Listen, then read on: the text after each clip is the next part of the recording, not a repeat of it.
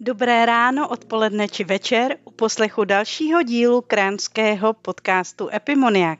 Dnes bych vás ráda pozvala na povídání o Nigérii a Španělsku. Alespoň v povídání se šarmantním a velmi inspirativním mladým mužem, který žil sedm let v Africe.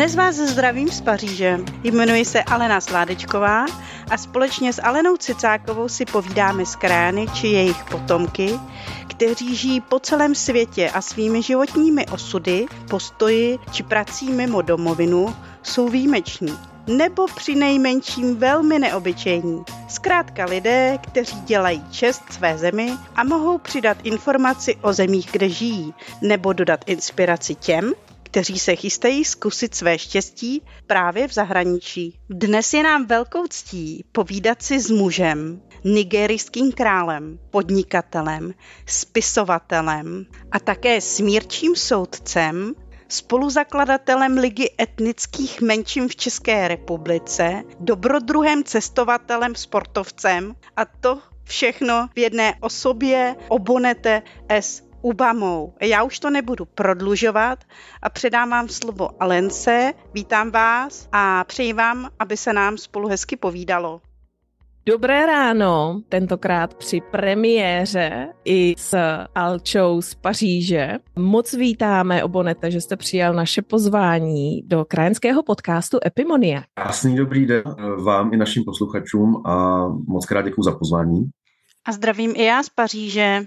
Tak já bych asi začala opravdu od podlahy a začnu trochu jinak. Dokázal byste říci na první dobrou jednu schopnost nebo vlastnost, kterou vám dal život v Nigerii či Španělsku a kterou byste doma v České republice získat nemohl? Na první dobrou Nigérie trpělivost, Španělsko, životní radost. To je krásný. Radost ze života. Myslíte si, že byste neměl radost ze života nikde jinde, třeba v České republice? Jsem o tom přesvědčený, přesvědčený, protože pochopitelně mám za sebou tu zkušenost. Myslím si, že stejně tak jako vy a zároveň i naši posluchači jsem tak trošku nomád, to znamená, že se tím, že se tím světem a svým životem tak nějak jako toulám a a dlouhou dobu jsem hledal místo, kde, kde bych měl ten, kde bych získal ten pocit, který jsem získal v Jižním Španělsku. No a tím pocitem teda byla opravdu taková jako uvolněnost a, a lehkost a, a životní radost a z toho důvodu si v tuto chvíli nedokážu představit, že bych, že bych žil někde jinde. Mm-hmm. Pochopitelně to byla hledání životní radosti eh, je vždycky ta příjemná část. Jo. Eh, mnohem těžší bylo dospět do bodu, eh, do bodu trpělivosti, kdy teda to vlastně bylo provázeno spoustou různých dramatických událostí v Nigérii. A ta trpělivost přišla v podstatě jako převlečená beznaděj. Jo? Když mm-hmm. už když už jako dlouho, dlouho se perete s celým světem a jste jakoby only me against the world, tak potom trošku rezignujete a abyste to zamaskovala, tak to začnete nazývat trpělivostí. Takže eh, myslím si, že, jo, že, že, že tenhle ten proces teda eh, mě svým způsobem poznamenal, ale poznamenal mě v pozitivním smyslu slova, takže že jsem teda získal tu trpělivost. Mm-hmm. To mě tak přivádí vlastně na tu další otázku, i když možná trochu z odlišného úhlu. Napsal jste o své zkušenosti v Nigerii knihu Sedm let v Africe. V té knize mě zaujala jedna věta, mnoho, mnoho uh, elementů, nás obě. Já bych to parafrázovala do situace, kterou jsem zažila i já, um, když jsem žila v Anglii v Londýně a starala jsem se tam o dívku, které v té době bylo 7-8 let. Byla to dívka vlastně ze smíšeného rozbitého partnerství Irky a hmm. lékaře z Gány. Ta dívka, které eh, je teda dnes požehnaně už, nebudu říkat, kolik je mě, a ta eh, velmi trpěla uh, jakousi zvláštní identitou. I přesto, že já jsem, že jsme vlastně žili v velmi multikulturní části Londýna, tak častokrát chodila domů a říkala mi, ah, nobody loves me, only you, mommy and God a já jsem fakt nevěděla, co s tím jako 18 letá mám jako dělat, ale cítila jsem ten její tu rozpolcenost do určité míry. A když bych si to promítla do té vaší, nebo skrze tu vaší knihu, tak ta věta, kdy jste jakoby se popral s tou, s tou rozklížeností a vyš, vyšel jste z toho vlastně jakoby nejenom metaforicky jako vítěz a mm, dala to do, vlastně do té rovnice s ní, kdy ona opravdu jako se stala životní obětí toho, té situace.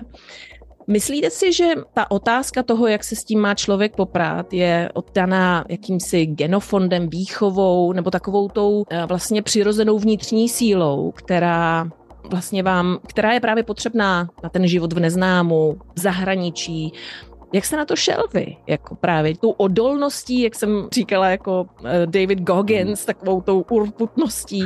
Jak, jak, se, jak se na to dá dít? Víte co, ona, jakoby ta potřeba nalezení vlastní identity eh, je především potřeba. To znamená, že Eh, někdo ji cítí větší, někdo menší, ale zároveň je to, je to něco, co je symptomatické pro, eh, pro všechny potomky nebo eh, jakoby pocházející ze smíšených manželství, obzvlášť, když, když je tam ten v úzovkách interkontinentální nebo transkontinentální rozdíl. Jo.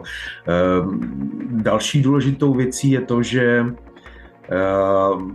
třeba v případě nás, jako, jako Afročechů, eh, my pocházíme z první generace. Jo? My pocházíme skutečně, eh, jsme výsledkem nebo plodem svazku Češky a Afričana. To znamená, že se v nás mísí čistě české a čistě africké geny, které, které nejsou jakoby zředěné ničím jiným. Jo? My nejsme třetí, čtvrtá generace, která už má nějakou genetickou zkušenost a která ví, že prostě to prostředí, dejme tomu, tady je takové, tam je takové a, a vnáší si do života v, jako ve vínku to, že ví, jak s tím pracovat. To znamená, že ta rozpolcenost je, je opravdu jakoby jeden ze základních rysů toho pocitu a lze pochopitelně eh, tu potřebu té, té jako získání nějaké vlastní identity následovat nebo ji ignorovat a znám případy jakoby z obou, eh, z obou, z obou těch břehů. Konkrétně v mém případě já si myslím, že já teda reprezentuju ten extrémní konec eh, potřeby ty kořeny najít. Jo. Já jsem opravdu šel až ad absurdum a napsal jsem vlastně knížku o tom, co se stane, když nějaký míšenec vyslechne volání svých kořenů a neodjede nebo neodletí do Afriky třeba jenom na tři týdny na dovolenou, aby si tam udělal selfiečka, fotky, koupil si uh, tričko I Love Africa a potom se vrátil s plnou nůší různých jako zábavných příhod. Uh, jeho já jsem se jako vydal skutečně až jako k pramenům eh, té velké řeky a nejenom, že teda jsem ty kořeny našel, dokonce jsem tam i kořeny zapustil, což ale paradoxně nevygumovalo ten pocit eh, jakoby jinakosti a nějakého odcizení. Jo? Já jsem opravdu eh, v té Africe žil teda sedm let a předtím ještě něco málo přes rok, takže mám, mám za sebou nějakých 8, 8 a půl roku jako života, života v Nigérii. Když jsem v Nigérii, tak eh, jsem považován za cizince a cítím se tam jako cizinec, ale žiju jako Nigériec. Totež mám, když jsem, když jsem v České republice, kdy uh, žiju jako Čech, ale, ale nemůžu se, nejsem svým okolím úplně považován za Čecha. Zatímco já se jim možná tak trošičku, trošičku tak cítím, protože uh, ta česká kultura uh, mě obklopovala drtivou většinu mého života. Vyrostl jsem v ní, dozrál jsem v ní a vlastně na ty svoje základní nebo ty, ty nejzásadnější životní cesty jsem se vydal vydal až ve 30, takže pochopitelně mám, mám, mám jakoby tíhnu k tomu přirozeně nebo nějakou jakoby svojí přirozenou znalostí a, a jakýmsi instinktem uh, chování Evropana. Ale teď záměrně říkám Evropana, protože, protože jako Čech už se taky necítím. Jo? V Česku už uh, už když, už, už vlastně už tam nežiju třetinu svého života. Takže už je to taky jakási jako minulá zkušenost. A ještě se vrátím eh, k té, k té sveře posti, k, eh, eh, vy jste zmínila Davida Goggins. se tuším? Goggins. Goggins. Mm. Musím říct, že že rodově a, a nějakou jakoby výchovou asi tenhle ten aspekt v sobě mám, nemám ho v takovém extrému. Jo? Mm-hmm. V pohodě uběhnu něco přes 100 metrů, ne přes 100 kilometrů jako tenhle pán. A pochopitelně, když běžíte 100 kilometrů, tak ten, ten vnitřní dialog, který jako se sebou vedete, je úplně jiný. To znamená, že, že myslím si, že, že některé společné rysy as, asi tam budou. Jo? Houževnatost a protože bez toho, bez toho si myslím, že jinak dobrovolně jako sedm let v nějaké nigerijské výzce nikdo nestráví. Jo? To, to nejsou Františkovi lázně, to není místo, kam opravdu si přijedete udělat selfiečka. Ali. My moc děkujeme za pěkné připomenutí toho, jak hodně odlišný svět jsou Čechy a Nigérie. Já se musím přiznat, že po přečtení knížky Sedm let v Africe, kterou tady zmínila Ála, jsem potřebovala trochu víc času na to, abych si všechny myšlenky a emoce v sobě utřídila a nechala sednout, protože jste tam toho zažil opravdu hodně a nebyly to jenom nějaké procházky eh, pod palmama. Eh, právě naopak. Na druhou stranu bych se ráda vrátila úplně k těm vašim prvním pocitům, když jste teda do Nigérie přiletěl. Připomenu, že jste byl vlastně mladý chlapec, pro ty, kteří knihu ještě nečetli a kteří si určitě rádi přečtou, tak se všechno dozvědí. Ale zkuste nám jak přiblížit to, eh, co to ve vás zanechalo, ty první, úplně ty první momenty, třeba uh, jestli si pamatujete na, na vůně, na, na, na barvy, na to, jak to muselo, to muselo být strašně jiné, už jenom vzduch, hmm. vše, vlastně všechno. A pro někoho, kdo ještě do té doby tolik necestoval. Zkuste nás tam trošku mm. přenést s těma vzpomínkama. No, víte, vlastně ta moje první cesta se uskutečnila v létě roku 91, což byl rok, kdy, kdy všechno bylo nové, kdy, kdy padla železná opona a k nám ještě tenkrát do Československa začaly přicházet ty západní vlivy a západní magazíny a, a, a Coca-Cola se dala sehnat všude a, a, a v televizi běželo eh, Beverly Hills 920 a, a vznikala kapela Lucie a těch výjimů bylo, bylo, bylo strašlivě a přicházeli ze západu. A e, protože měl jsem doma Globus a viděl jsem, že, teda, že Československo je tady a směrem na západ je Nigérie, tak jsem si představoval, že to bude nějak takhle, jo? Že, to bude, že to bude úžasný safari, e, jaký jsem znal prostě z filmu nebo ze seriálu o Skipim a, a tak podobně a že to bude celý báječný a všichni budou nosit takový ty tropický klobouky a, a, a, a ty béžové šortky s tou kušilí s krátkým rukávem. A Přiznám se, že když jsem tam přiletěl, tak, eh, tak ten dojem ten dojem jako byl takový. Jo? Já opravdu, nevím, jestli se tohle může říct v rádiu, ale zíral jsem jako tele na nová vrata. A může. teď eh, prostě vystoupil jsem na tom letišti, bylo horko a, a všichni tam byli černí, teda kromě, eh, kromě pár lidí, co vstoupili se mnou z toho letadla. Eh, vtipné bylo, že, že vlastně jsem letěl přes bulharskou Sofii, to znamená, že, že jsem cestoval z Balkán Air a i samotné jméno napovídá, jak to asi vypadalo, ta cesta. No ale přistáli jsme, přistáli jsme v pořádku a já opravdu jsem, teď si to vybavuju, jak jsem procházel tou letišní halou a teď jsem to opravdu nasával, jo. Teď, teď všechno bylo jiný, všechno bylo úžasný a, a bylo to teda do okamžiku, než jsem, než jsem prošel tou pasovou kontrolou a zjistil jsem, že, že tam na mě jako táta nečeká, protože my jsme s maminkou speciálně jeli na, na nějakou obrovskou poštu až v Olomouci, tam jsme posílali telegram, ale vstoupil do toho buď tenkrát československý nebo nějaký nigerijský faktor, ten, ten telegram prostě nebyl doručený. A já jsem tam najednou stál, bylo mi 14, byl jsem bez peněz, měl jsem teda místní, místní jako měnu jsem neměl žádnou, anglicky jsem opravdu jako byl schopen říct jako good evening a a teď jsem jako nevěděl, co se bude dít, jo. Poprvé letadlem, poprvé vlastně do ciziny takhle daleko, tam na mě nikdo nečeká. A, a Lagos uh, už v té době bylo město, které mělo stejný počet obyvatel jako dneska Česká republika. Už tenkrát to byla desetimilionová metropole. Prostě nebylo to místo, kde, kde by se člověk chtěl sám ztratit. Hmm. Takže jako v tom mým případě tam zafungoval takový ten, ten, ten ochránce, ochránce všech cestovatelů, že prostě přišla jedna náhoda a druhá náhoda a, jeden pasažér, se kterým jsem se dal v letadle do řeči, tak z hodou okolností letěl, letěl ze Sovětského svazu, protože tam studoval, byl to nějaký inženýr, tak mluvil rusky, tak jsme se už během toho letu bavili, protože eh, pochopitelně Balkán Air dělal ještě mezi přistání v libýském Tripoli, byla to opravdu taková jako Odisea, relativně dlouhá ten, ten do Nigérie, takže jsme se nějakou dobu bavili. No a on potom jako mi nabídl jako pomocnou ruku ve smyslu toho, že opravdu jako vzal mě k sobě domů, ke své rodině, nechal mě tam vyspat a, a druhý den dokonce eh, mě vzal na, na centrální policejní velitelství, kde prostě mě se podařilo nějakým způsobem dohledat toho mýho tátu. Když jsme ho, když jsme ho jako dohledali, kde vlastně v tu danou chvíli slouží, protože tam to bylo trošičku vtipný v tom smyslu, že vlastně já jsem přiletěl s fotkou, na které on měl trošku jinou hodnost, protože přednedávno byl povýšen, než jsem přiletěl, ale měl strašně v té době strašně špatný vztahy se svým velitelem a on, mu do, on ho přinutil oholit si takový obrovský knír, co on měl. Jo? On nosil takový jako opravdu skoro jako, jako Franz Josef, takový jako generálský knír a na té fotce měl jinou hodnost a neměl ten knír, takže ho nikdo vlastně nemohl poznat. To znamená, že my jsme tam chodili z jedné kanceláře do druhé, já jsem tam ukazoval tu fotku, Teď jsem tam ukazoval nějakou adresu, kde on předtím sloužil, to jako schopni byli dohledat, ale vážně nám to zabralo třeba celý den a já, než jsem se k němu dostal, tak to trvalo, tak to trvalo tři dny.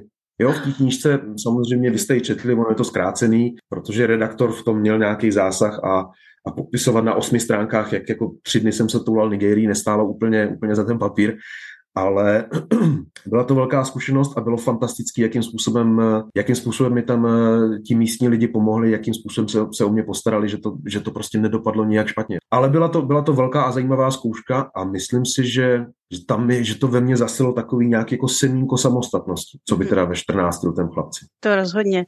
A pak to hlavně vyvrcholilo tím krásným setkáním. Tam, jste, tam se musím přiznat, že to jsou okamžiky, kdy jsem té knížky radostí plakala, jako jsem tam byla s váma. Uh, je krásný, je, jaký, je, jaký to je potkat tátu úplně poprvé? No bylo to, víte co, vzhledem k tomu, že je to okamžik, který nastal před více než 30 lety a já si ho přesně pamatuju, přes, přesně si, si, si to vybavuju, jak to proběhlo, přesně vím, co měl na sobě, tak uh, je to jeden jakoby ze, z těch stěžejních zlomových okamžiků v životě člověka. Pochopitelně uh, u nás, u mužů, jakoby život tam postupně nanáší jako na nás různé vrstvy a my čím jsme jako zralejší a starší, tak se od nás očekává, eh, řekl bych, až jako menší míra nějakých emočních projevů. To znamená, že, že tu emoci, která tam byla, taky, taky v sobě trošičku jako, jako, jako, jako zatlačíte jo, někam, někam níž a zůstane vám ten obraz a k té emoci se potom jakoby musíte dopracovat, pokud, pokud ji chcete, ale uh, teď, jak o tom s vámi mluvím, tak taky cítím velmi intenzivně. Jo? I, když, I když jako nemám, nemám pro, pro ní ta, ta správná adjektiva, abych ji, jako, abych ji popsal způsobem, kterým bych ji dokázal přiblížit třeba, třeba našim posluchačům. Ale byla to extrémně silná emoce a, a ještě teď mě to, ještě teď mě to hřeje v prsou. Mm-hmm. Vy jste vlastně s tatínkem na začátku mluvil rusky? Jste měli štěstí, že jste, že jste měli vůbec jazyk, kterým se dá dorozumět. A, a potom jste se začal učit anglicky. Jak dlouho se člověk učí dobře anglicky v Nigerii? Protože hm, tam je mnoho nářečí, mnoho jiných vlastně jazykových mutací. Jak se v tom zorientovat, aby, abyste tu angličtinu, abyste se do ní dostal tak hluboko? Jak jste se dostal vy? Jak vám to dlouho trvalo? Víte co, to byl samozřejmě takový jako postupný proces. Ehm, já hned, když jsem, když jsem přijel, přijel tak eh, táta mi sehnal eh, americkou lektorku na místní nějaké mm, jako high school, která tam byla pro, pro nigerijskou smetánku. Jsem tam dojížděl každý den a měl jsem s ní hodinku a půl.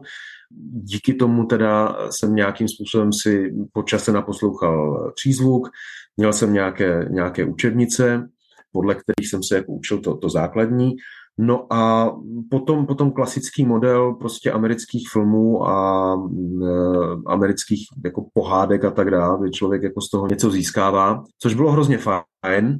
Netrvalo to ale dlouho, protože americká lektorka v Nigérii byla jako to bylo jako velmi, to byl drahý koníček, když to, když to řeknu takhle. No a e, máma mi potom z Česka poslala poslala učebnice pro, pro jazykové školy, školy, takže já jsem se teda velmi intenzivně věnoval, věnoval samostudiu. No a nakonec tím jakoby třetím, třetím pilířem Uh, studijního procesu bylo to, že mě táta zapsal do uh, kadetní školy a tam vlastně uh, teda on vůči mě pronesl jednu z posledních, z posledních ruských věd, kdy mi řekl, nám všem si čas náda němnožka stradať, takže my všichni teď musíme trošičku strádat, Odjel z té školy, nechal mě, tam, nechal mě tam eh, celý semestr, No a já, protože jsem v té škole zůstat nechtěl a věděl jsem, že udělám cokoliv pro to, abych, jako, abych, abych tam tu zmizel po tom, eh, po tom semestru, tak jsem se e, prostě ve všech hodinách a potom během samostudia učil jenom angličtinu z těch knížek, co jsem měl, co jsem měl od maminky.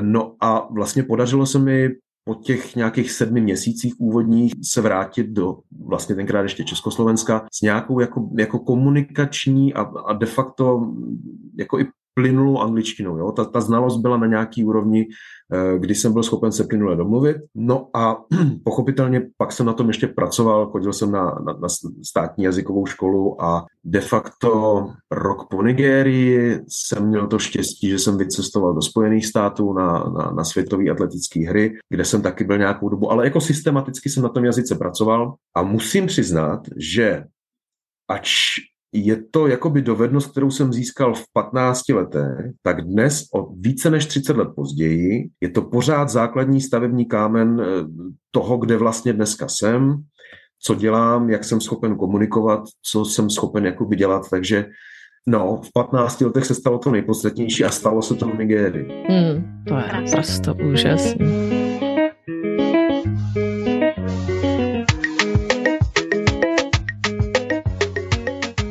Vy jste už zmínil, že jste měl trošičku uh, jinou představu o, řekněme, západním světě, ale než jste se vlastně jako vydal do té Nigérie, než jste, já předpokládám, že maminka vám taky nějakým způsobem mm, dala dostatečné know-how nebo alespoň nastínila něco o Nigérii. Jak jste se vlastně připravoval, než jste, nebo jestli vůbec jste se připravoval, než jste uh, odcestoval? Věděl jste něco o Nigérii, o, o historii, o, o té prastaré kultuře nog, protože já jsem totálně nepopsaný list v tomto. Přiletěl jste do Lagosu a věděl jste vlastně, o čem ta země je, když to řeknu velmi laicky. Ani v nejmenším. Uh, Domácí úkol, domácí úkol seznámení se s Nigérií jako takovou jsem zvládl na známku nula. Vůbec, absolutně ne. Eh, přiletěl jsem do Nigérie a, a v podstatě jsem jenom zíral. Jednak teda mě čekal obrovský kulturní šok, protože eh, hned vlastně druhý den, kdy, kdy ten jako můj zachránce a průvodce z toho letiště eh, mě vzal taxíkem na to policejní ředitelství, tak my jsme projížděli kolem, kolem vlastně lagoských slamů a tam jakoby ty, ty dojmy byly teda extrémně silný mě najednou, já jsem najednou měl pocit, že, že jsem jakoby na úplně špatném místě, protože opravdu já jsem měl tu představu, že, eh, že dorazím do nějaký jako rozvinutý západní země a že tam, že tam všechno bude jako lepší než, než v tom Československu. Eh, pochopitelně, že v té době nebyl Google, nebyl internet, byla jenom okresní knihovna v Bruntále, kde pochopitelně publikace s tématikou Nigérie nebyly, nebyly ty nejrozšířenějších a já se přiznám, že jsem vlastně ani nehledal. Takže jsem tam dorazil jako taková tabula rasa a začaly se do mě vpisovat ty zážitky. Bohužel teda bylo to, bylo to hodně ovlivněné tím, tím kulturním šokem, který, který nějakým způsobem jakoby ve mně eh, přetrval celoživotně jako takový základní, zá, jo, základní zrnko uh, toho vztahu, který já mám v té zemi. A jenom se na něj nabalují další vrstvy, které jsou jako pozitivní, negativní, ale přiznám se, že všeobecná znalost historie Nigérie není ani příliš rozšířená mezi samotnými Nigérici, protože ta země je velice mladá, osamostatnila se, tuším, v roce 1960 a předtím byla vytvořena zcela uměle kolonizační velmocí na berlínské konferenci, já nevím, 1885, kdy prostě se načrtly hranice, kdy v úvozovkách eh, byly spojeny národy jako eh, Finové, Litevci, Francouzi, Portugalci, Slováci a Turci. A z toho vznikla jedna země, která teda jasně už nějakou, nějakou dobu eh, působí pod, pod stejným názvem, pod stejnou vlajkou, ale nestal se z toho národ, nebo alespoň já, já to tak cítím. Jo? Stále, když, když tam jsem, tak se vždycky o, o každém daném člověku se mluví jako o člověku, který, eh, který pochází z nějakého kmene. Jo? A je, je jedno, že eh, pochází třeba z vedlejšího města. Abych to ilustroval, mám zkušenost. Jedna eh, z postav té mojí knížky 7 let v Africe je člověk, který, který, tam má, který tam má jméno Tim. Je to skutečná postava, je to do dneška vlastně správce nějakého, nějakého našeho rodinného estateu.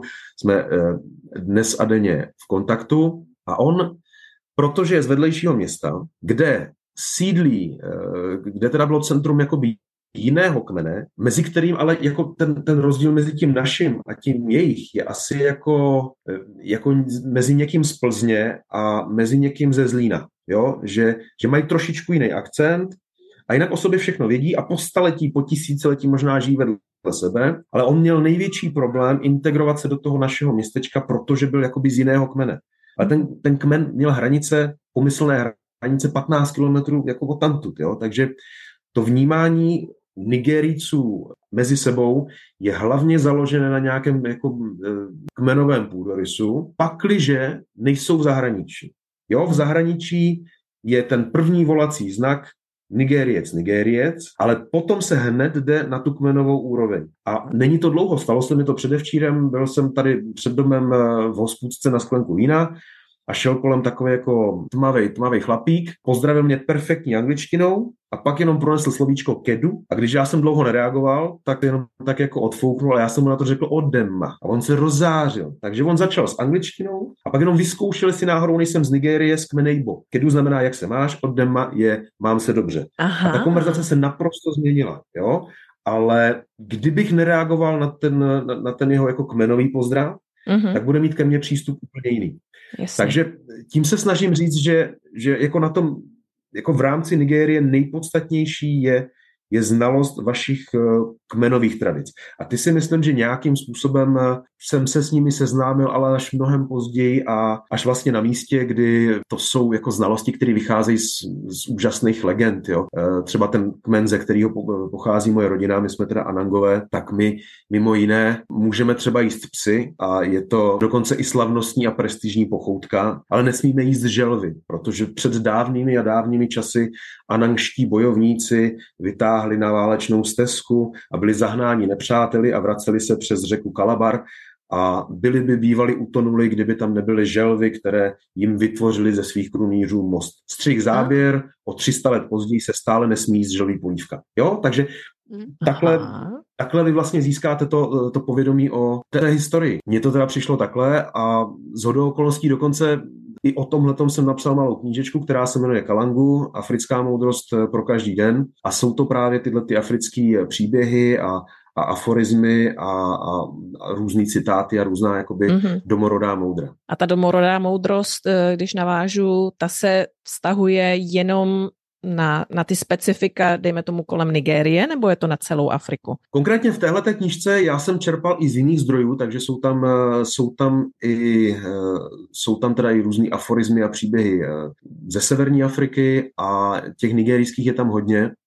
A já možná ještě bych dodal, to je taková zajímavost, že alespoň v té části Nigérie, kde jsem byl já, vy nemůžete být považována za dobrého řečníka, pokud jako svůj projev tu a tam neokořeníte nějakým příslovím nebo nějakým aforismem. Jo, když, když, když mluvíte a, a mají vás brát vážně, tak nesmíte jenom sdělovat fakta, ale musíte čas od času říct jako jako nějaký, nějaký vzletný citát, jo? nějaký to prostě místní moudro a jako zpočátku to může působit tak jako až zvláštně, ale když si na to zvyknete, tak, tak to opravdu, jo, když jako vyprávíte něco a teď tam pustíte takovou nějakou moudrost, tak ti posluchači stichnou a, a velice si vás potom váží, že, že tohle všechno máte v hlavě a že takhle jako to umíte, tak to jsem se tam dlouze učil.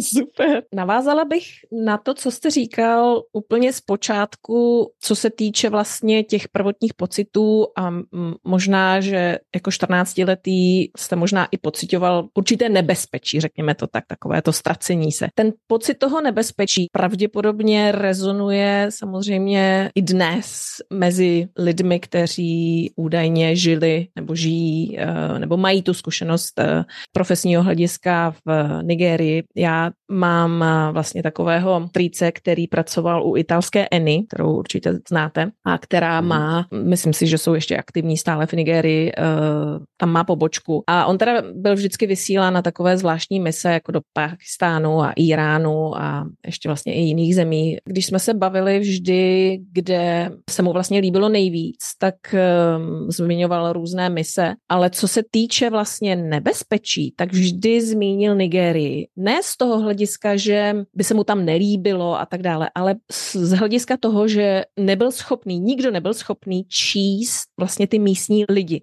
Že neuměli prostě, nevěděli, co vlastně mají hledat za tím, co bylo sděleno. Že když jim řekli ano, tak si mohli být v podstatě jistí, že to nebylo čisté ano. A stejně tak jako ne. Hmm. Tak eh, myslíte si, že to byl jenom prostě jako správný Evropan, že přeháněl a že možná nevěděl? Ne. Já si myslím, že, že právě naopak, že to dobře vyčetl, protože pocit v Nigérii, pocit nebezpečí v Nigérii je, je konstantní a měl by měl by zůstat konstantní, protože alespoň z mojí zkušenosti, a to teda mám za sebou tu a tam nějaké přepadení a nějakou přestřelku a něco, něco podobného, jako nejrůznější, nejrůznější únosy a, a přepadení v mým blízkém okolí, tak v okamžiku, kdy vy se přestanete mít na pozoru, kdy přestanete být v pohotovosti, tak to na vás odkudkoliv může udeřit. A vědí to i samotní Nigerijci a proto jejich ano nemusí znamenat znamenat ano, protože tam je potřeba jako žít s určitou mírou paranoji a s určitou, a řekl bych, že ne malou mírou nedůvěry a oni to pochopitelně sami o sobě vědí. To znamená, že já jsem třeba přišel na to, že říkat jako pravdu to o tom, co děláte nebo co se chystáte dělat, že, že to je velká slabost. To není něco, co by se, co by se cenilo. Do dneška se v Nigérii cení něco jako stivost, vychytralost. Já, když už teda o mnoho později jsem, jsem teda získal ten, ten královský titul a byl jsem tam jakoby v nějaké funkci, tak měl jsem, měl jsem skvělého rádce, který mi tyhle ty věci vysvětloval a jedna z prvních věcí, který, který mi vysvětloval, byly, že to, co neudělám, je stejně tak důležitý jako to, co udělám. To, co neřeknu, je ještě mnohem důležitější než to, co řeknu. A když už něco říkám, tak je mnohem lepší, abych říkal přesný opak toho, co mám ve skutečnosti zaluben. Z pohledu Evropana tohle to může, může se zdát, že, že v té Nigérii se s nikým nedomluvíte a všichni jako tak trošku kecaj a všichni jako tak trošku si vymýšlej, ale to je jenom modus operandi, kdy prostě vy nechcete o sobě říct pravdivý informace, protože se vám to může šeredně vymstít. A i přesto, že já tohle jako trošku popisuju v té knížce 7 let v Africe, tak to není popsáno do detailu možná tak, jak by mělo, jo? Protože, protože důsledky některých těchto těch neopatrných, eh, neopatrných jednání opravdu bývají fatální a bývají fatální mnohdy brutálním způsobem. Jsou to nesmírně těžký, smutný a, a tvrdý příběhy, takže ano, ta Nigérie prostě je nebezpečná, dokonce i zbytek Afriky Ameriky ji považuje za nebezpečnou a považuje Nigerice za, za, za nebezpečné a je třeba dávat si na to pozor. Jo? E, není to tak, že jako můžete si vydechnout. Jo? Pořád byste, pokud tam budete, tak pořád byste měla vědět, že, že je možné, že vás někdo nějak pozoruje a, a protože jste jako e, vizuálně se odlišujete, přijela jste z Evropy, patrně máte, máte tu peněženku, než, než někdo, kdo by mohl mít zájem z toho o to vás nebo vás o ní připravit. Vy prostě musíte se mít na pozoru. Jo? Musíte mít oči i, i na druhé straně hlavy, ale spoň, tak to bylo na místě, kde já jsem teda těch sedm let, eh, sedm let žil. Nejsem si jistý, jestli asi budou místa, kde to, kde to není až tak moc, ale u nás v tu danou chvíli to, to bylo extrémní. My jsme skutečně, my jsme se stali jako hlavním centrem únosů a politických, politických atentátů a, a různých jako násilných přepadení a, a vražd na objednávku a tak podobně. Takže to, že mhm. jste potom paranoidní, ještě neznamená, že po vás jako nejdou. Dobře, děkuji. No mě to připomnělo o, o té nebezpečnosti. Vlastně já jsem zažila, byla jsem několik týdnů jenom v Tanzánii a měla jsem možnost tam je třeba eh, z Darsalámu do Aruši, což je asi 600 kilometrů. A je pravda, že to byly momenty, kdy jsem se asi jako za svůj život eh, bála nejvíc poprvé bylo to, když jsme prostě v Aruše vystoupili na autobusovém nádraží a teď se nám na nás jako, na, na mě teda, eh, že jsme se nějak rozdělili s partnerem a já jsem tam zůstala jako jediná bílá vlastně stát uprostřed té udusané hlíny a, a vrhli se tam na mě siči a lidi, co mě tahali do aut, který neměli ani motor a musím říct, že jsem se opravdu jako bála, ale chci se právě zeptat, mm-hmm. to, to byla moje zkušenost z Tanzánie.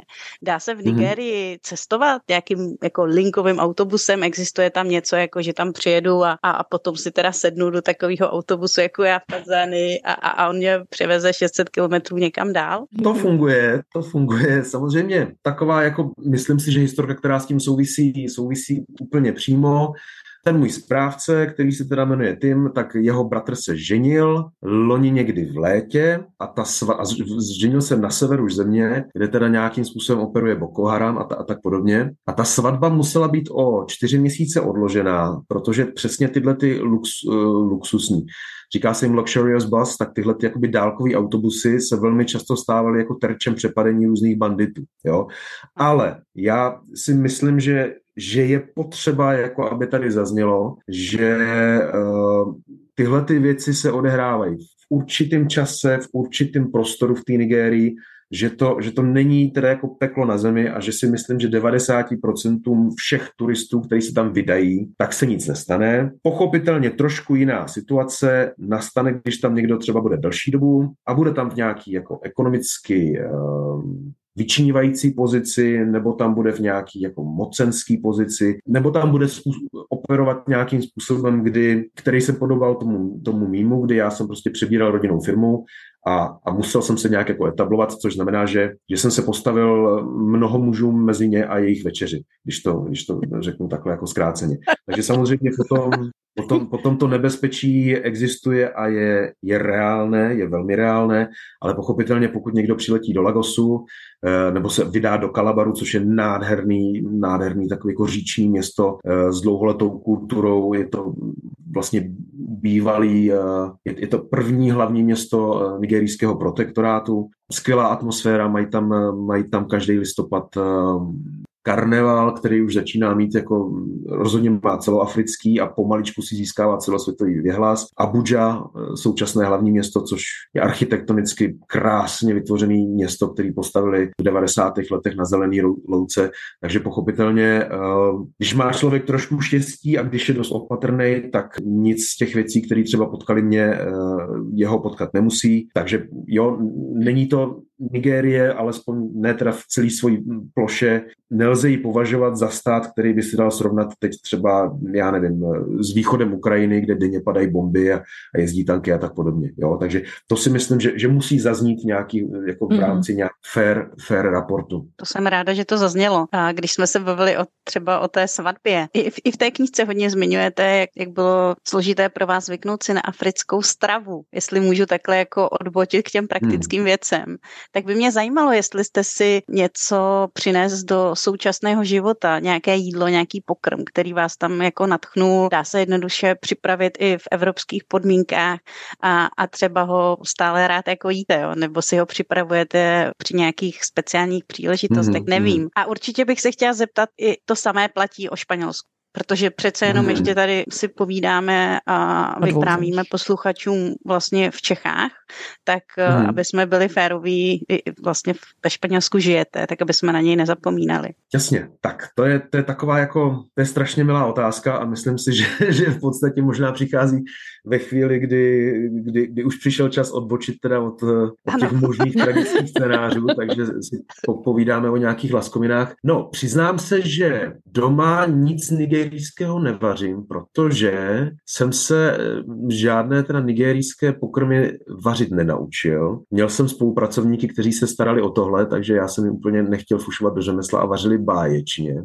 No, ale mám, mám tady v Malaze, kde žiju a jako už dlouhodobě eh, Mám tady skvělého kamaráda, který eh, před 25 lety z Nigérie emigroval sem Je to člověk, který teda má úžasný příběh, protože je to jediný člověk, který já znám, který přešel přes Saharu pěšky, šel to 11 měsíců wow. a v jednu chvíli si dokonce eh, zlomil, zlomila kyčel, takže absolvoval neuvěřitelný příběh a myslím si, že jestli někdy bude druhý díl kníž, ke knížce 7 let v Africe, tak, eh, tak alespoň po Vítkově ten jeho příběh tam musí zaznít. No a ten právě jednou za čas, když ke mně přijede, tak občas, občas mi přiveze nějakou teda jako nigerijskou pochoutku, takže to si potom sedneme a vezmeme tu misku s vodou, opláchneme si ruce a teď vlastně z toho těstíčka si takhle udubáváme ty kousky a zpracuje to člověk vždycky v dlani, no a samozřejmě pak si nabírá tu, tu omáčku k tomu, takže a pozor, to těstíčko se nesmí kousat, takže se vlastně polikají takové jako větší kuličky toho těsta, což je fajn,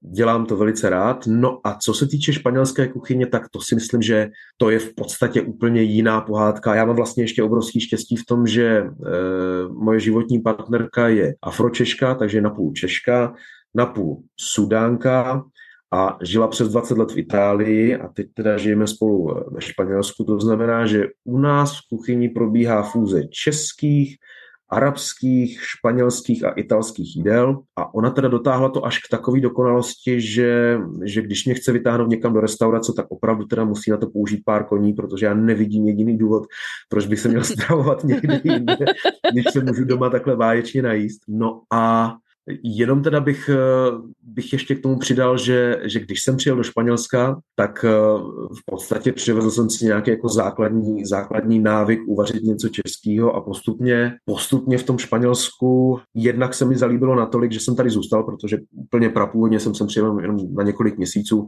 v rámci nějakého eh, road tripu s kamarádem ve starém kabrioletu, tím, že pár měsíců tady jako budu zírat do vln a, a, a napíšu, napíšu autobiografii. Z těch pár měsíců teda teda už je, uh, už je jedenáctý rok, no a stravu jsem trošičku zvládnu a, a, a dokonce se mi tady uh, podařilo vlastně navázat i, i na moje nigerijské podnikání, takže se věnuju realitám a v podstatě, a to možná bude zajímavý i pro naše posluchače, poslední rok a půl třeba většinu klientů, kterým, kterým já pomáhám nalézt, pořídit si a provozovat nemovitost, tak většinu z nich tvoří Češi.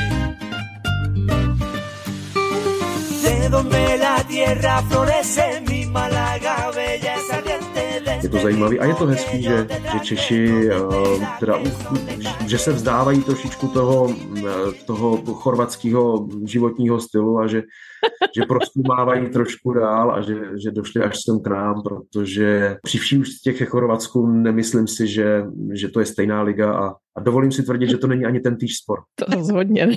tak krásná země je i, i Chorvatsko samozřejmě. Těch destinací na dovolenou je pro nás v Evropě hodně. A já bych trošičku odbočila. Ještě bych se vrátila eh, vlastně k tomu vašemu životu eh, v Nigerii. Nastínil jste tam vlastně i situaci, kdy vaši sourozenci museli chodit do školy, což mě samotnou v celku zajímá, protože mám teď dítko školou povinné a srovnáváme samozřejmě chtě nechtě s různými um, kamarády, kteří žijou po celém, po celém světě, školský systém a zdravotní mm. systém.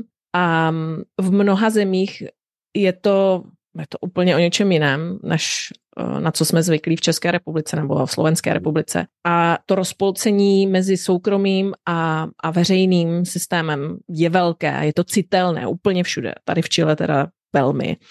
Máte zkušenost, eh, když byste to měl srovnat, řekněme, ten nigerijský systém a třeba španělský systém a český systém, nebo jsou tam nějaké společné prvky, řekněme to tak? No, eh, já abych řekl pravdu, tak eh, myslím si, že, že jakoby v případě Nigérie, že, že to bude možná něco, něco podobného, jak to znáte vy, vy z Chile, protože takhle, Nigérie je obrovská země, a bohužel zhruba polovina jejich obyvatel žije na nebo pod hranicí chudoby. A když řeknu polovina jejich obyvatel, tak se bavíme o obrovské mase 100, 110 milionů osob. A pochopitelně ta zdravotní péče tomu asi, asi odpovídá. Já, když samozřejmě vím o tom, že, že ve větších městech existují eh, fantastické uh, privátní kliniky, ta jejich úroveň a ten luxus, kterým jako překypují, pochopitelně se eh, potom zúročují na, na, na fakturách, který dostáváte za ošetření. A snaží se ti říct, že eh, spousta lidí a možná i většina si prostě nemůže dovolit tenhle ten druh zdravotní péče, takže je potom odkázána na ta, dejme tomu, veřejná zařízení nebo menší privátní zařízení a tam, ač dostanete jakousi péči, tak eh, velice těžko se bude dát srovnávat se zdravotní péčí, kterou dostanete v Evropě. A myslím si, že to není, že to není žádné překvapení, myslím si, že to je něco, co, co asi by se dalo očekávat, že ta úroveň bude, bude prostě o něco, o něco nižší. A co se týče školství, eh, tak třeba v Nigérii je adaptován eh, britský, eh, britský systém nebo britský model, což je vlastně nějaké předškolní vzdělávání, taková jako klasická školka, kde už ale teda fungují nějaké omalovánky a nějaké základy možná čtení, psaní.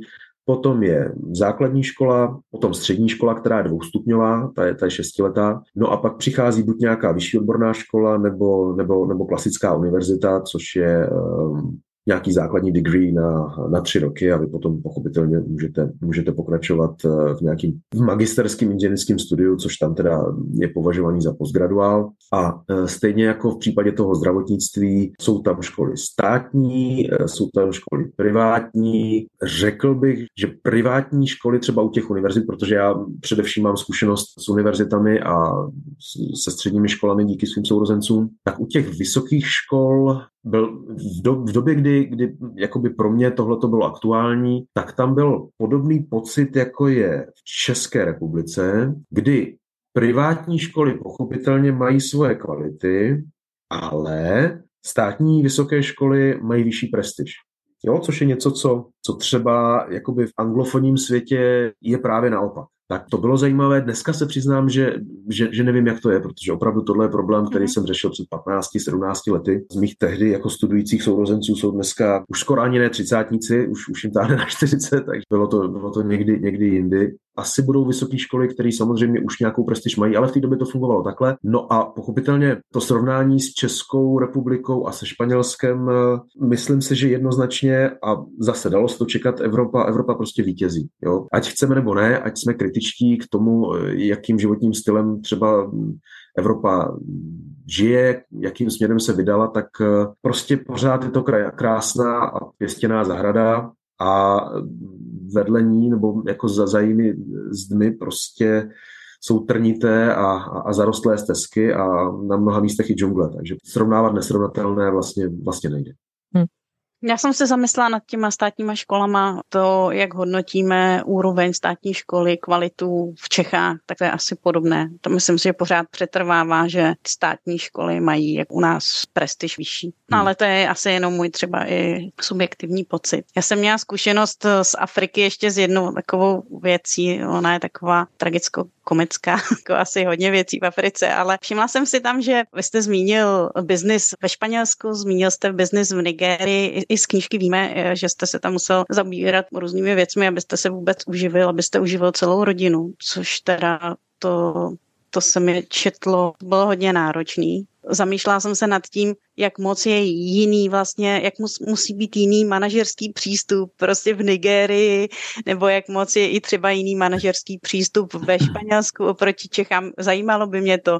Eh, určitě je tady i hodně lidí, kteří třeba rozjíždí biznis a rozjíždí hmm. biznis směrem do Afriky, tak jestli máte nějakou osobní zkušenost, že jste se hmm. nad tím jako taky zamyslel a vlastně jste zjistil, jo, tohle, tohle bych v Čechách vůbec používat nemusel a to musím prostě dělat v té Africe, protože jinak hmm. by to nefungovalo. Hmm. Mm-hmm. No, myslím si, že, že jste vlastně tak trošku jako uhodila řebík na hlavičku, protože ano, ten, ten manažerský přístup v Nigérii eh, byl teda jako diametrálně odlišný od toho, co bych asi využíval v České republice, protože mně nějakým způsobem došlo, že když tam jako, jako zcela neznámá persona, se kterou se de facto v ničem podstatným nepo, nepočítalo, jo, kromě nějaké jako ceremoniální úlohy, tak když tam přicházím s tím, jako že budu přebírat rodiny jako fond nemovitostí a rodinný biznis a že tam jako dorazím s tím svým uzlíčkem a řeknu jim, tak mm, na hoši, budu vám tady dělat šéfa, tak velice rychle mě vyvedli z omylu, že, že tak jako jednoduše úplně ne, jo, že my si tě teda jako chlapče vyzkoušíme, prostě jeden, jeden po druhém na mě nastoupili, každý s nějakým jako jiným, jiným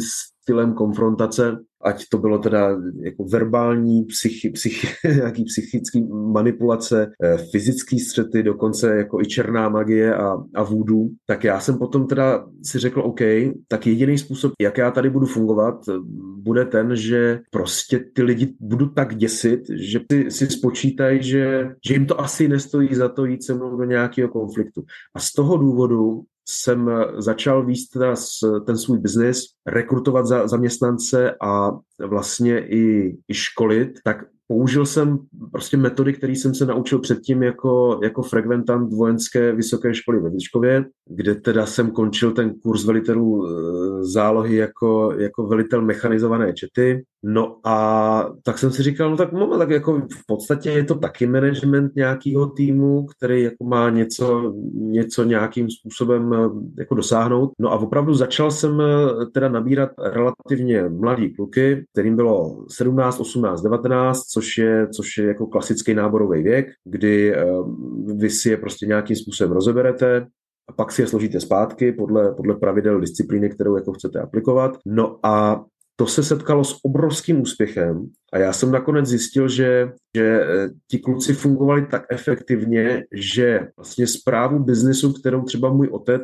dělal se 30 lidmi, tak já jsem byl schopen jako zvládnout s osmi těmahle klukama, který ale, který opravdu jako makali, hmm. makali na 150% a tím, jak byli mladí, tak je to strašně bavilo, to za prvé. A tím, jak teda pocházeli z takových jako nepříliš jakoby, jako bohatých poměrů, tak najednou měli, měli obrovskou prestiž v tom, že, že pracovali prostě pro tuhle tu známou rodinu a žili v tomhle estateu a, a měli jakoby určitý, určitý privilegia z pohledu jejich vrstevníků a z pohledu okolí, takže to strašně bavilo. Opravdu podařilo se nám tam vybudovat jako vysoce efektivní jednotku, která šlapala na tisíc procent. Ti kluci nebyli ženatí, neměli přítelkyně, to znamená, že neměli, neměli, neměli děti, takže jako opravdu věnovali se jenom, jenom tomu biznesu a hmm nám se podařilo třeba za, já nevím, dva roky z něčeho, co se vlastně po, po otcově smrti rozpadlo a co z části bylo rozkradeno a z části nedokončeno a z části před krachem, tak jsme z toho postavili jako prosperující, prosperující nějaký jako de facto holding eh,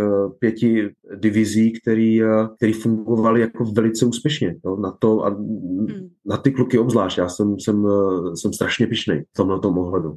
No a když to srovnám se Španělskem, tak já pochopitelně, když v Nigerii ten tým se rozrůstal a my jsme samozřejmě provozovali nějaký jakoby nájemní nemovitosti a dostali jsme se k číslu, dejme tomu 150-160 nájemníků, což znamená, že máte pořád někde nějaký zaměstnance, pořád máte někde nějaký zájem, zá, nájemníky, pořád máte někde nějaký problém a nejlépe třikrát, čtyřikrát najednou, tak eh, ve Španělsku jsem se naopak snažil a do dneška se snažím jakýmukoliv managementu vyhnout. To znamená, že to podstatní, čemu rozumím, si dělám sám a na zbytek si prostě najímám profesionály a prostě dělám outsourcing a chraň Bůh, abych musel ještě jako něco nějak manažovat. Jo. Teď opravdu velmi aktivně se, se tomu bráním a zjišťuju, že, že zase fungování nějaké jakoby omezené, ale dobře motivované a disciplinované jednotky, že, že té práce se dá udělat spousta a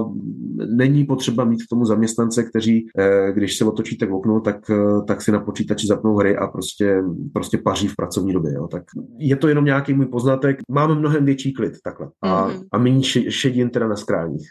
bez těch zaměstnanců. Může nás Španělsko teda v tom biznise něčím jako inspirovat, jako Čechy? Určitě, určitě. Myslím si, že Španělsko, pokud už v učebnicích není, tak by mělo být jako země, eh, ve který je eh, kladen obrovský důraz na, na kontinuitu podnikání. Myslím si, že Španělsko má vůbec největší eh, procento rodinných firm, jakoby dynastických firm v Evropě, takže já mám kamarády, kteří takhle jako fungují eh, znám jednak ty otce a, a matky a jednak ty děti a, a bývám svědkem toho, toho procesu vlastně předávání té, té firmy, toho zaučování. A je to pro mě naprosto fascinující a myslím si, že nebo pevně doufám, že třeba i Česko se vydá touto cestou, i když teda samozřejmě situace v Česku je trošičku jiná, kdy máme 30 let po, eh, po vzniku vlastně samostatného státu, 33 let nebo 34 let po, po změně systému a v podstatě to první generační předání z těch jakoby narychlo vytvořených ekonomických elit probíhá teď a myslím si, že, že to není úplně bez dětských nemocí. Takže věřím tomu, že za dalších 20-30 let, až bude probíhat generační předání těch firm, který celou tu dobu přežili, tak už tam bude takový základ, že ta tradice se, tomu, tradice toho předávání se, se vytvoří. Ale ve Španělsku, tak jak to vidím, jak to pozoruju zvenčí, tak mě to pořád fascinuje a myslím si, že, že nám to má co nabídnout. Děkujeme. Já jsem se ještě chtěla zeptat tedy víceméně už jenom pár dotazů. Asi zpět, když se vlastně teď jak žijete ve Španělsku, v Andalusii, v určité pomyslné a reálné blízkosti Afriky, když pohlédnete z toho evropského pobřeží vlastně na to africké, co v sobě cítíte? Nostalgii, vděk, pokoru. A pokora si myslím, že mm, rezonuje často i v podcastech a mnoho podcasterů, mnoho, řekla bych, eh, motivačních speakerů po Česku. Teď někoho nechci eh, urazit. Myslím si, že u nás, obzvlášť sociální média, to zneužívají trochu. Řekla bych, že říkají, no, musíte být více pokorní, ale určitě si myslím, když tam není takové to, to zralé podhoubí eh, v určitém slova hmm. smyslu, tak tu pokoru lidé ne nenajdou, ale jak to cítíte vy, když se teda podíváte z balkónu směrem k Africe? Co cítíte vy? No, vy jste to řekla vlastně ten seznam de facto kompletně. S tím, že teda úplně ze všeho nejdřív mě trošku zamrazí. Mm. Přece jenom uh, můj pobyt v Africe jako byl emblematický v tom, že, že Afrika mi nedala nic zadarmo a a vždycky uměla jako pořádně pokousat, což eh, ve mně vůči ní vybudovalo obrovský respekt, ale zároveň jsem o ní nemohl napsat romantickou knížku, když eh, to takhle trošičku otočím, otočím žert. A mně se i líbilo to, jak jste se zmínila o té pokoře, ano, samozřejmě je to teď, eh, je to leitmotiv i těch sociálních sítí, protože to zaznívá tu a tam.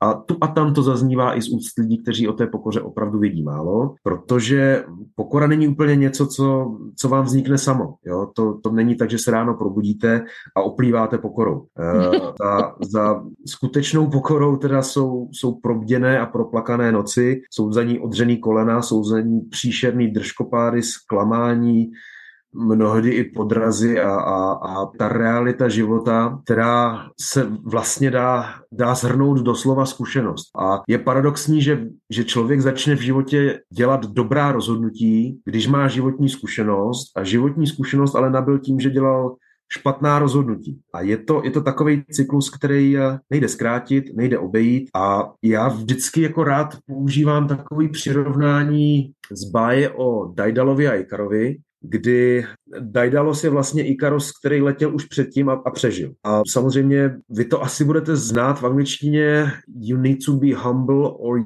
you will be humbled. Hmm. A myslím si, že život si, si jako s nikým nebere servítky. Jo? Když, když vy si nespočítáte, nebo když vy si nepřipustíte, že že žádný strom neroste do nebe, tak, tak ten život prostě vám to spočítá. Hmm. Tak já sám za sebe si myslím, že pokora jako není jenom důležitá cnost, ale myslím si, že je to esence půdu sebe záchovy. Hmm.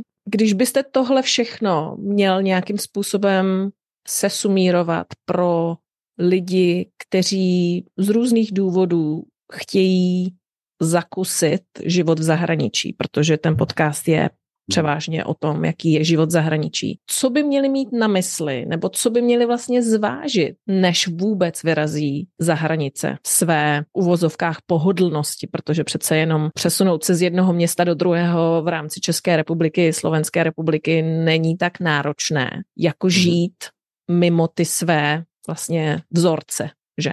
Tak co byste hmm, hmm. doporučil? Jak na to? A co mít na mysli? Víte, to mi připomíná obrázek, který jsem kdysi viděl a jmenovalo se to Ledovec expatriota.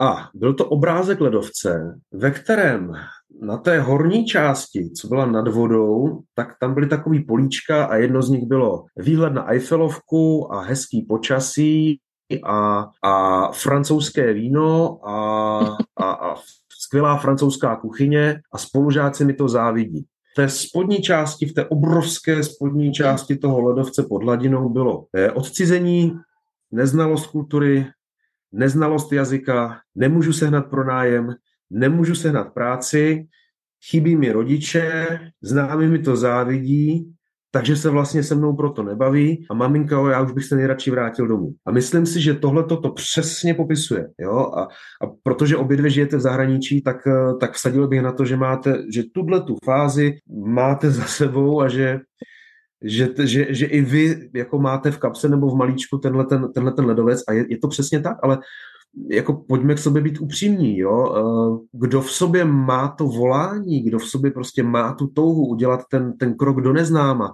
podívat se dál než jako za okraj svého vlastního talíře, tak eh, když to neudělá, tak si to bude na dosmrti litovat. Když to udělá a nevíde mu to, což je zcela legitimní jako možnost výsledku, to se může stát, to se prostě může stát, tak se vrátí domů, známí se mu upiva jako chvilku budou posmívat a pak ho zase vezmou mezi sebe a pojedou dál a on jako tu zkušenost nějak bude mít. Získá mimo jiné i pokoru no, a bude o něco obohacený, jo? získá do svého do svýho jako pohledu na svět i nějaký další úhel, což mu jako vytvoří víc víc 3D spektrum.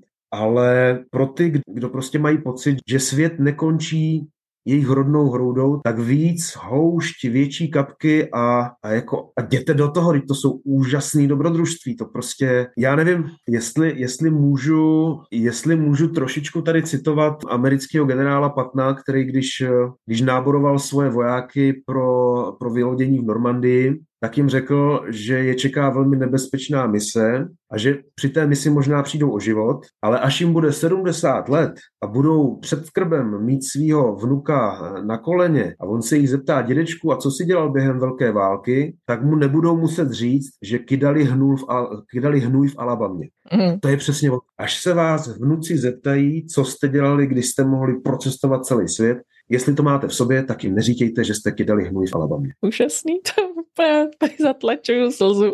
tak aspoň budu mít o čem povídat taky.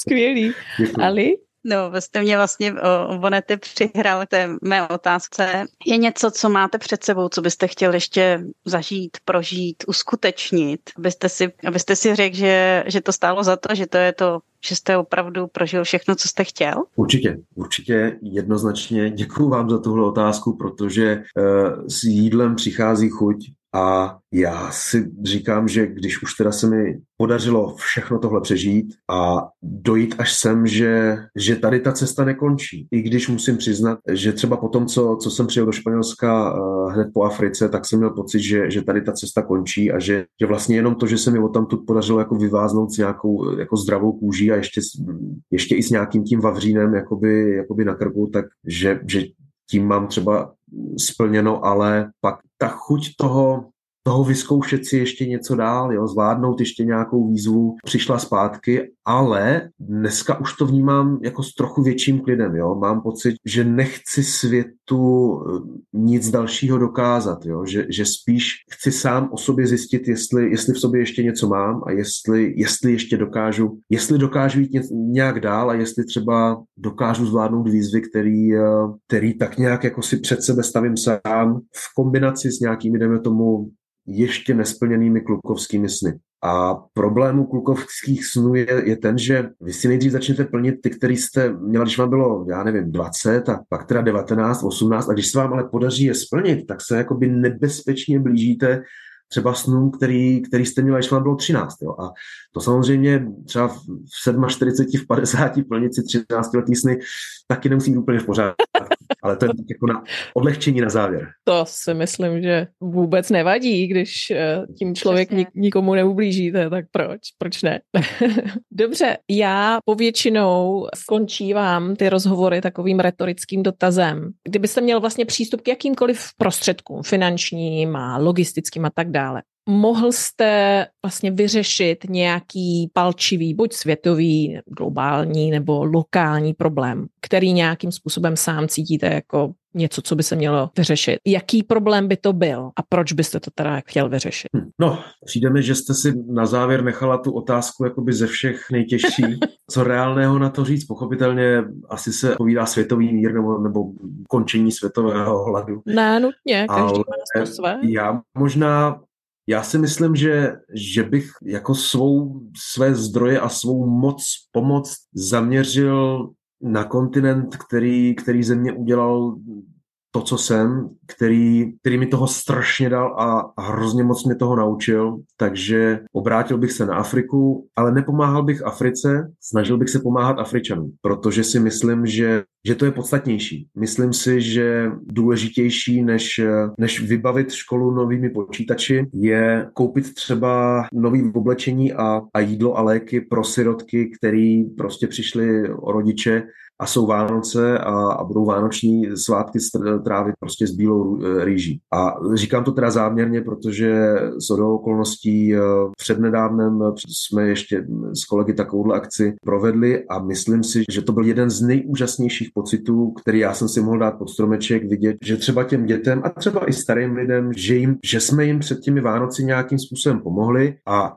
Říkám to záměrně na závěr, říkám to proto, že kdyby mezi našimi posluchači byli, byli i lidé, které tohle zaujalo, pomoc nikoli Africe, ale, ale Afričanům, konkrétním Afričanům, kteří to potřebují, můžou se podívat eh, na můj facebookový profil. Natočili jsme krátký video, ve kterém jsme se stříhali to, jakým způsobem ta pomoc probíhala, komu jsme pomohli jednomu invalidovi, a dvěma skupinám teda sirotů, jedné, jedné stařence, která, která po, eh, po mrtvici ochrnula. Stálo to relativně málo peněz, nižší stovky eur, ale ta radost a, a ta pomoc, která se dostala k těm lidem opravdu, jako myslím si, že za to, za to stála. To znamená, že to možná je to trošku reklama, ale myslím si, že to je reklama na správnou věc, takže znova opakuju, kdyby někdo z vás chtěl přispět 10, 15, 20 euro na nějaký konkrétní účel, tak mi třeba napište přes, přes Messenger na mojí na, na mém facebookovém profilu nebo stránce a můžeme se o tom popovídat a, a chystáme další takovýhle podobné akce už, už na příští měsíc. Skvělý. Milí Obonete, převelice děkujeme. Tento rozhovor jsme si velmi obě užili, už jenom proto, co jsme věděli předtím, takže děkujeme. Já jsem se ještě chtěla zeptat, jestli vás posluchači můžou vidět někde, jestli se chystáte do Čech, aby se s vámi mohli setkat osobně, protože jste velmi inspirativní člověk a těch věcí, kterých se dá podniknout a jak můžou lidé pomoci Africe a Afričanů, je určitě, těch cest je určitě hodně, takže budou všichni zvědaví a budou se hodně ptát. Vyjedete ze Španělska Česka? No, abych pravdu řekl, není to dlouho, co jsem se vrátil ano. Eh, z Česka a, a a trošku tam přituhlo, bylo tam minus 10 a my tady máme plus 20, takže teď si myslím, že, že ještě tak měsíc, dva tady, tady zůstanu jako schovaný za bukem, ale pak si myslím, že se, že se v Česku ukážu a je to vůbec poprvé, co jsem byl součástí takový jako transatlantického hovoru mezi Jižní Evropou a, a, a severozápadní Evropou a, a, a Latinskou Amerikou. Eh, ještě jednou děkuju a budu se, budu se těšit, pokud se ještě někdy takhle společně s našimi posluchači uslyšíme. Děkujeme. A zvážím i to, třeba by se dalo vymyslet nějaký setkání, třeba by se dalo vymyslet nějaká, nějaká přednáška a třeba by se dalo, třeba by se s pár lidmi dalo pohovořit o tom, že těm Afričanům společně jako můžeme ten život trošku usnadnit. A i vám děkuji za, za pozvání, bylo to nesmírně příjemné popovídání a asi teď trošičku budu, budu, budu se muset jako zblížit se svojí pokorou, protože jste mě velmi, velmi pochválila, takže musím si teď trošku srovnat. Moc krát díky. Děkujeme vám. Děkujeme. Ať se daří. Jako vždy, užitečné zajímavé odkazy společně s webovou stránkou Obonetého najdete u popisu epizody. Určitě doporučujeme všemi deseti kupte si knihu či audioknihu 7 let v Africe. Zaručujeme, že ji nebudete moci odložit ani na minutu. A jestli se vám líbí, co děláme, můžete si nás předplatit, po případě jednorázově přispět na první české tvůrčí platformě piky.cz to je pickey.cz nebo koupit kávu na Buy Me Coffee.